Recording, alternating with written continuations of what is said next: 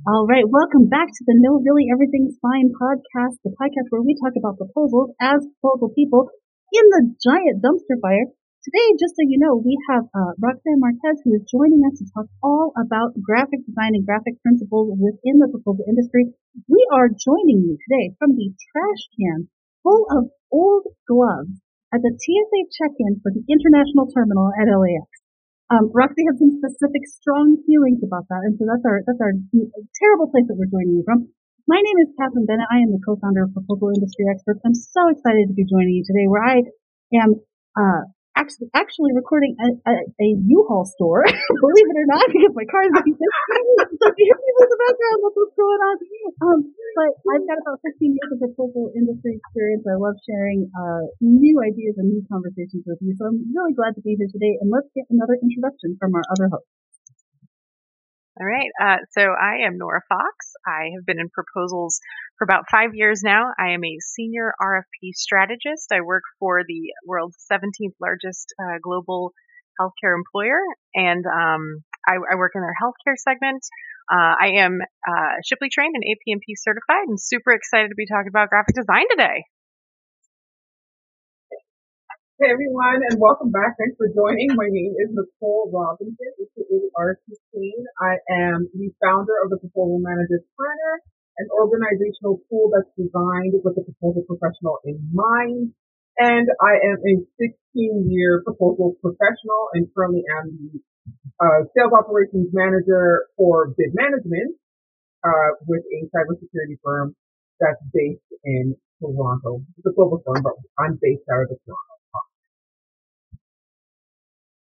All right, and Roxy, why don't you talk a little bit about yourself?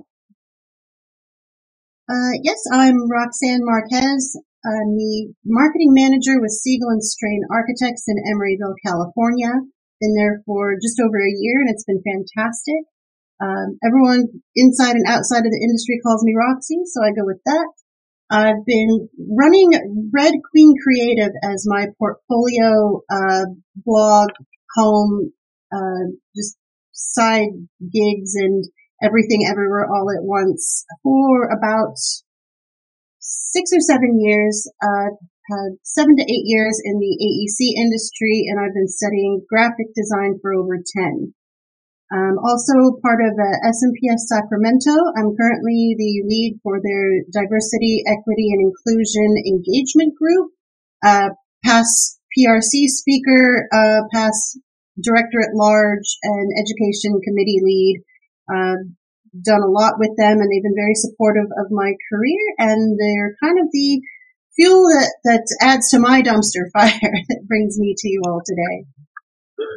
Well, you have such a storied career and you are a titan in the industry, if I may say so, based on that credential. Thank you. Um, so we're so excited to have you today to talk about this very um, salient and important topic in our industry today. And I know Nicole has some questions to get started, so let's take it over to you.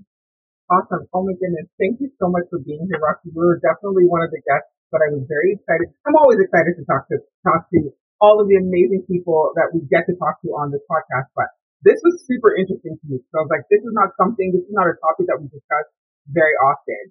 Um, when we talk, we always talk about the writing, but what about the design aspect? And even how can you how do you write and design at the same time? So, uh, okay. Anyway, I'm going to dive in. I'm going to dive in. I'm going to dive in. All right. So my very, my first question is, in terms of design and the proposal response process, what, in your opinion, is the best way to use graphics as part of your response? How do we tie our, the written word and our graphics together to make a better, more impactful proposal? Well, I think, you know, it starts off with the, the tagline on my, my portfolio site. And straight up, the first thing you'll see, it says, if you believe it, you will see it. And it's kind of like a little bit of play on, on words there. But, um, you know, it comes back to one of my good colleagues, Donna Corlew from cConnect, you know, at one of her many speaking engagements said, you know, if, if it's easy to read, it's easy to score. And that's kind of the intent here is when you're managing a proposal, your job is to rack up points, beat the competition, uh, make your message seen, understood. And that gets really difficult in, you know, a world where user experience varies from person to person. So you have to account for a lot of different audience members, um, you know, and how they're going to absorb and react to your information. So graphic design principles are based on a lot of design principles that are very universal because they're based on the science of our eyes and our brains and how those two play together, you know, interact with each other. So if you rely on the science of design, you will have a better chance of drawing your reader or your user to the information that you need to, to give them. And it's, to me, it's kind of left hand and right hand with visuals and writing because no one's going to read what you wrote if they cannot find it. And in order to find it, they have to see it.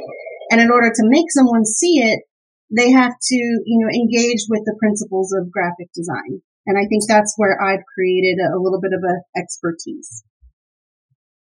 That's awesome. Thank you so much for that answer. And that is exactly, exactly what I was expecting um, to hear because even for myself, I was talking about today actually about how I've started using a new type of call out box and I've been experimenting with call out boxes recently.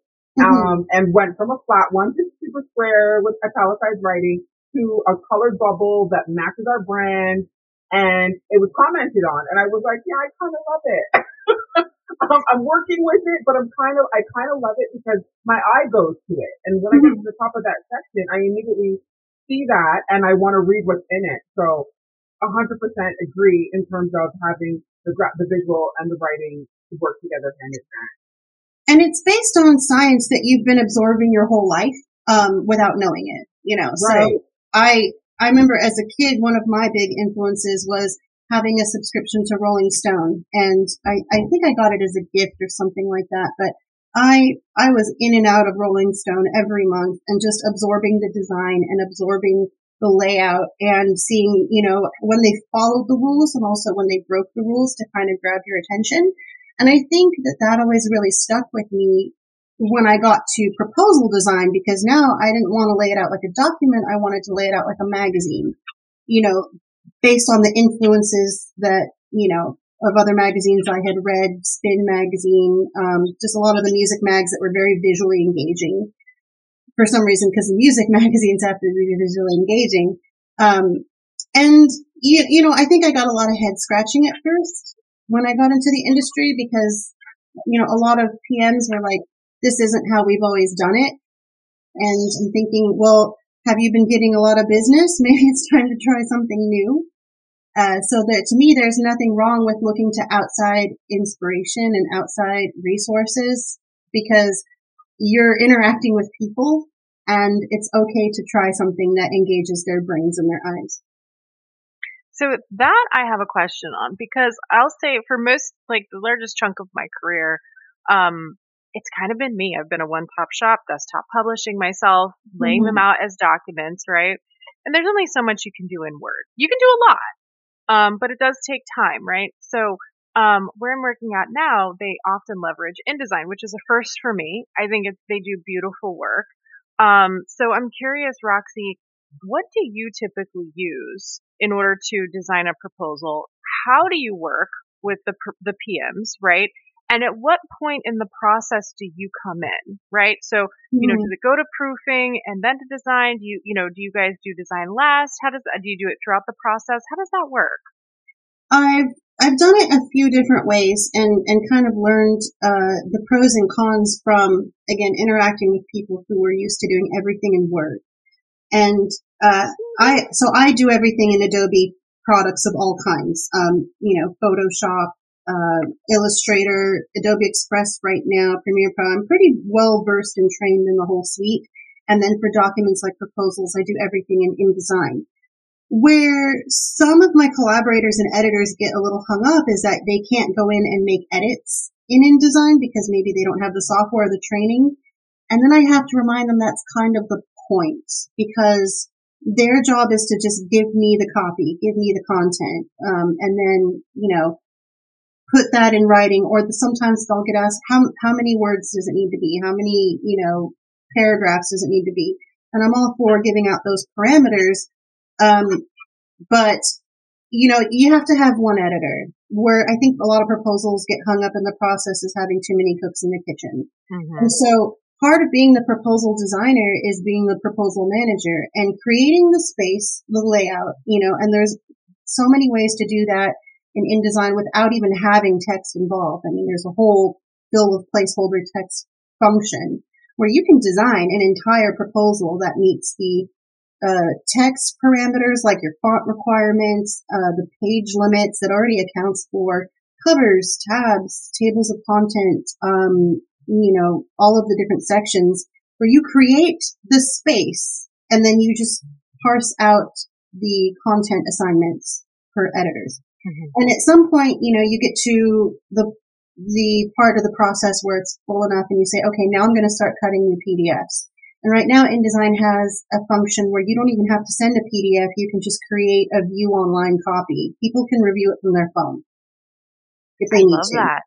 Um, so there's, you know, an export to share, and then you can just create a, a web link basically where anyone who you send this web link to can go online and, you know, review the, the draft that includes the pictures, the formatting, um, the content, you know, headers, all of that.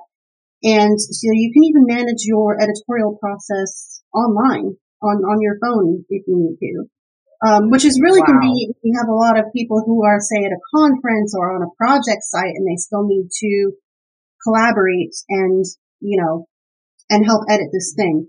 Um, but I think there is an inherent value in having one manager and, and one designer to kind of run everything. I know. In my experience, this is the second time that I've been a, a marketing department of one, so I'm just kind of used to this process. But I think even having one lead and multiple collaborators, whether it's your designer, your editors, your PM, um, it keeps it keeps things on the rails. You know, you don't want anything going off the rails. hmm So yeah, I mean, I I I've I've made a couple of converts from InDesign. I generally kind of cross compare the two and say that Word is a very linear process, whereas InDesign is a very flat 2D empty space process. And it can confuse a lot of Word to InDesign converts at first. But as like, if you've done anything in PowerPoint, we're kind of following that format instead of Word, and then they get a little more comfortable with it. You know, I say it's kind of like the perfect combination of Word and PowerPoint combined. hmm That's So how are you describe it. consuming the content into InDesign, right? So do you have a Word document set up with styles that are have scripts running in the background, or how does that content from those SMEs make it into your final design? Um, yeah, I mean, it, it starts with the outline process, and I think that's where I've taken a different approach from some other technical proposal managers in that when I approach a proposal, I approach it like a design project, and that always includes a brief, an outline, um, you know, identified tasks, the schedule. So I always come back to my proposal management process doc, and that includes the outline for the content so I know who owes me what, you know, or um, who is the backup person. Know, maybe if that SME is not available at first or just is inherently busy, then who else can I go to for info?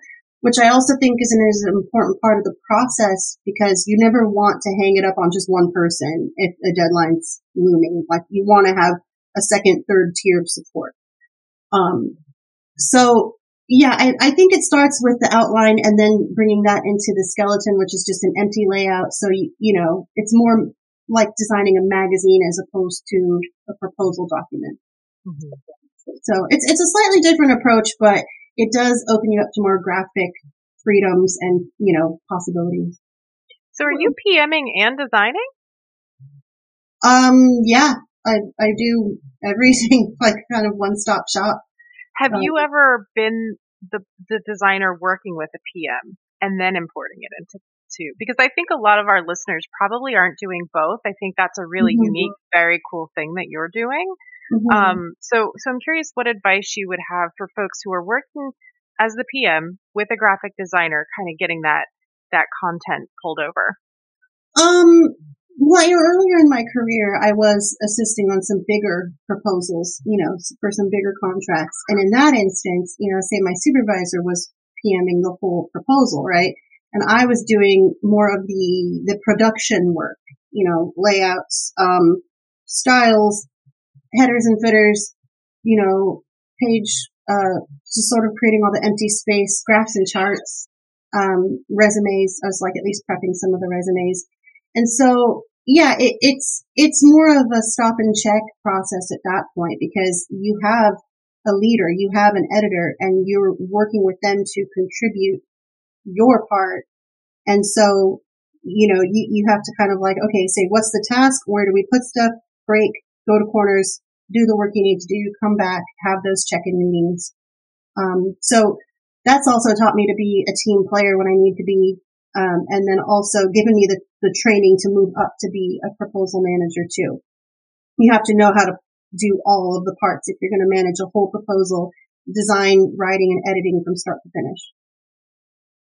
Yeah, I think it really elevates or it really, really emphasizes the fact that there's a lot of industry specific practices that many of us don't understand. And like the diversity of our experiences as proposal managers, I'm the kind of like rapid fire, quick, you know, 30 page document.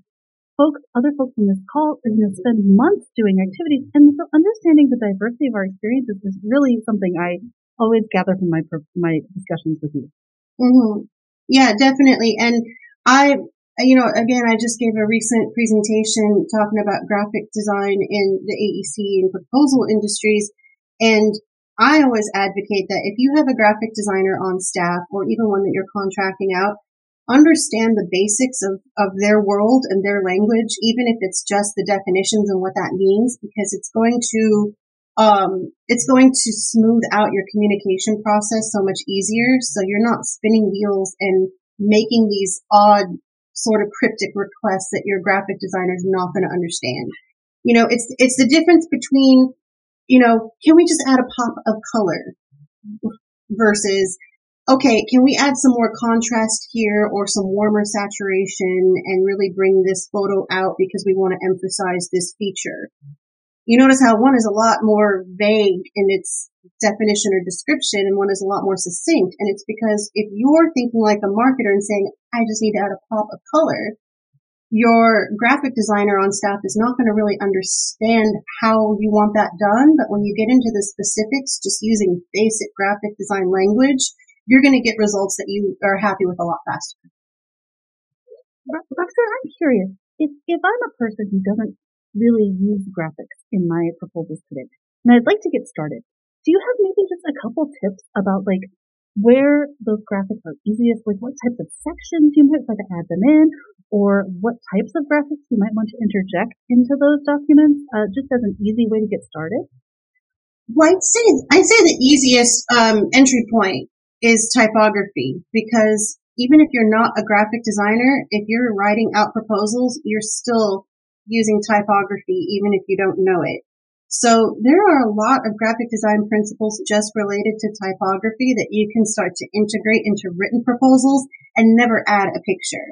Because again, looking at the, the words on a page, your brain is going to create some kind of an image from it. It's going to look at the empty spaces, look at the space in between lines, going to look at the headers, the bullets, how those all play together. And so typography is probably the most common graphic design principle that we don't even know we're absorbing. For the layman and non-proposal people who are out here listening, do you want to explain to the audience what typography is?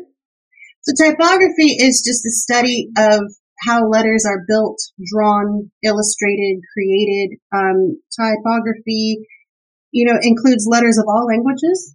And when we talk about a letter as a shape, it's still the intersection of lines and it's still the, you know, um, empty space that's created by those lines. And it's understanding how our eyes understand those shapes and and understand them as letters and, you know, how we read easier. It's very important, especially when it comes to accessibility. That's amazing. That's great. That's great. Thank you. So the easiest way to get started with graphic design is really not even to do much with graphics at all. I wasn't expecting to hear that. Yeah. My question was with regard, so we've moved from photography and we, we have, we like the way our bulleted lists are looking. We like our spacing We're really good with that, but now we really do want to begin to add images. What images would you, well, actually, what sections should graphics be included in first? Like we're beginning at the beginning, but we've moved past photography. That's a, that's an interesting question because I've seen it done all kinds of ways. Um, I would say start with your evaluation criteria because you don't, I mean, if you had a limited time budget and you only had to add, say, five pictures, add it to the place where you're going to be scored with the most points or the most weight because that is really going to have to be the focus of your whole story. I think a lot of firms would look at where they need to add images and say, oh, well, let's just talk about ourselves. I'm like, you have a website. They can go find out who you are if they really wanted to, you know, your clients. What they can't find out is how are you going to do the job? And for that, you know, they're scoring you the most on, say, your approach or scope criteria. Well, then add your pictures there if that's your limited budget because you need to explain a process or a story or, you know, a step by step, you know, some journey and how you're going to do the job, I would say start there. You know, everything else, you know, is second tier. Roxy, I worked with a SME one time who insisted that there be an image on every single page, right? Mm-hmm. And I think sometimes that's great if you can work it in, but I think there is is a place for that. What are your thoughts on that? How how many should there be one image per page? Is that your hard fast rule? You know, um, are are there a time and a place for those types of things? Like, what are you what do you kind of what guidance would you give our audience if they're kind of trying to do introduce imagery and there's not, let's say, a, a tight time budget for the response, right? You've got four weeks. you know, you've got plenty of time to get design in there. What would you do? Uh, there is a little bit of truth to that. Um, I wouldn't necessarily call it an image. It's what we call an entry point. So what is the visual target on the page that your reader needs to go to 1st mm-hmm. And so a lot of times that is an image. Um, that's why we have mastheads on websites. And, you know, if you read a news article, even online, there's a big image at the top. It's designed as an entry point. It's supposed to attract your attention, like a little red flag wavy says, hello, look at me first. That's an entry point. Um, so you do want an entry point on every page or every spread if you're looking at two pages side by side, like a tabloid spread. It doesn't necessarily have to be an image. It could be a graphic. It could be a headline. Uh, in the olden days, that's what drop caps were designed as because if you have a drop cap that takes up two or three lines, it's a big letter, it's an entry point. It's saying start here. So you should have something like that on every page or spread, but it doesn't necessarily have to be an image. It just has to be a big eye catching element. So it could be an icon. It, it could be an icon. It could be a, a, a head, a header that is in bold or in some kind of different color. It could be a drop cap. It could be a logo. Um, you know, there's a lot, a lot, of things that count as visual and elements that are not just images. So including charts and tables. Right. I mean, you generally want to have those at the top or the bottom because right. you're either, you're either starting off with, say, if I'm looking at a page and there's a big chart or table at the top, the rest of the information is inherently going to explain what that means. But if it's at the bottom, that's like you have an explanation it's leading up to a summary of, of information. Oh my, this is so valuable. I'm, I, I don't know about you guys, but I'm incorporating. I'm, I'm, I'm soaking this up and I'm like, okay, okay, what can I take back and what can I use going forward? I'm actually excited about this. Yeah, and these are just some of the, the tips and tricks because, I mean, once you start to kind of, again, step past that looking glass into the world of art and graphic design, there is a whole other world, you know, that, that is supporting proposals, but is completely separate of it. And Roxy, I, so in journalism school, we studied document design pretty intentionally, right? And this mm. is so, what you say is really familiar to me and it feels comfortable. I'm like, oh yeah, drop caps, all these different design elements. All right, like it makes sense. But for folks who, who, you know, obviously we can't tackle all of this in the podcast or even in the, in the few resources that you've named.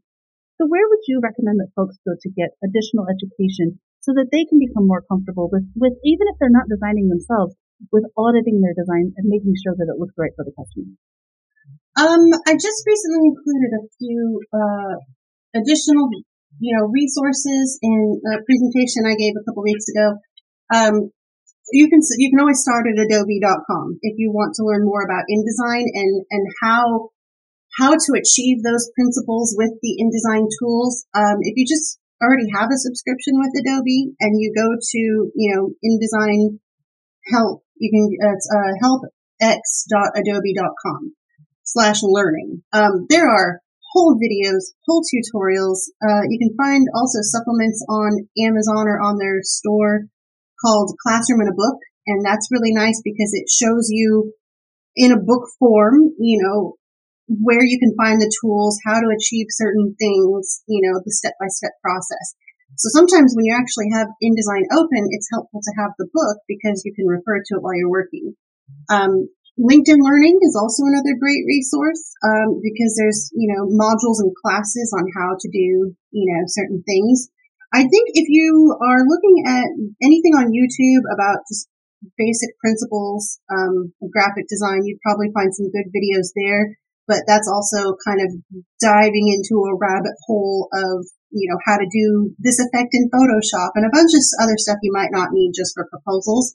And then um, there's another company, or I guess publication, called How Design, and they publish just graphic design 101 books um, that illustrate to you all the principles, and I keep a couple on my desk as a reference to this day. And that's howdesignlive.com. Okay, and we'll make sure that um, the links, that if you can provide us with those same links, we can put those in the show notes as well for anybody who's interested in joining and checking out those resources. Okay. Uh, so it is getting a little loud in here. I'm going to kick it off to one of my other co-hosts to close out our episode. I have tons of notes from this episode. So I am happy to do this. So, uh, Roxy, it's been an absolute pleasure talking to you. And I, I really think that a lot of our audience is going to take away a lot of things from this. You know, uh, some of the things that really stood out to me were if it's easy to read, it's easy to score, right? So, so that's definitely one thing um, you know, you want to make sure that you're understanding enough about graphic design to be able to communicate to the to your designers exactly what you want, exactly what you're looking for, so that you can, you know, uh, make sure that your graphics make sense for your clients. Um, and that the easiest point to graphics is typography, which has absolutely nothing to do with graphic design at all. I love that uh, you know, and you want to make sure that you're starting with evaluation criteria, adding those images in places where you're going to be scored most so you can make the most impact with your graphic design. Um, and, you know, you definitely want to make sure you're having an entry point on every page, but that doesn't necessarily mean it's an image, right? It could mm-hmm. be a mm-hmm. drop cap, like you said, an icon, a nice big bold header. If you don't have a graphic design resource, those are all things that we can do if you're just working in Word alone. Um, and you know, you also dropped some great resources, and we're going to put those in the in the show notes, including you know Adobe.com, Amazon, LinkedIn Learning, YouTube, and HowToDesignLive.com, which are again resources that we all have access to. So you have provided us with such a tremendous amount of knowledge, and thank you so much uh, for your time today. We've really enjoyed having you. Well, wonderful. Well, thank you for having me and, and letting me share you know, some of my background and expertise that has sometimes made me feel a little bit, you know, outcast in, in the proposal management world. But, uh, you know, and, and I see that as a, a definitely value add, just coming from a graphic design background and being able to work in, you know, proposal management and sharing what I know, you know, and helping others. Um, it's, it's been, it's been a real, you know, strange journey, but, you know, one that I'm glad I can undertake because I found this sort of a need in the proposal management world where I can come and be of service. And so that's been really, really valuable. Well, I would not call you an outcast. I would call you a unicorn. And I would love to know where can people find you, Roxy? Can you know, can they find you on LinkedIn? Is there a website they can get in touch with you? What's going on? How do we get in contact? Um, I am all over LinkedIn. Um, uh, you can also check out more of my work and read my blog, Marketing in Motion, which is at redqueencreative.me. And I'm active in AEC marketing in the Sacramento and East Bay Area regions with my firm, Siegel and Strain Architects. And uh, yeah, at any of the SMPS functions on the West Coast and hopefully across the country. Fantastic. That is so amazing. Thank you so much, Roxanne. And for our listeners, if you would like to listen to more episodes, you can find us anywhere that podcasts are available. Apple, Spotify, Google, Podbean. We are there. This has been another amazing episode of No Really Everything's Fine, the proposal podcast for proposal professionals. Thanks for listening. We'll see you next time.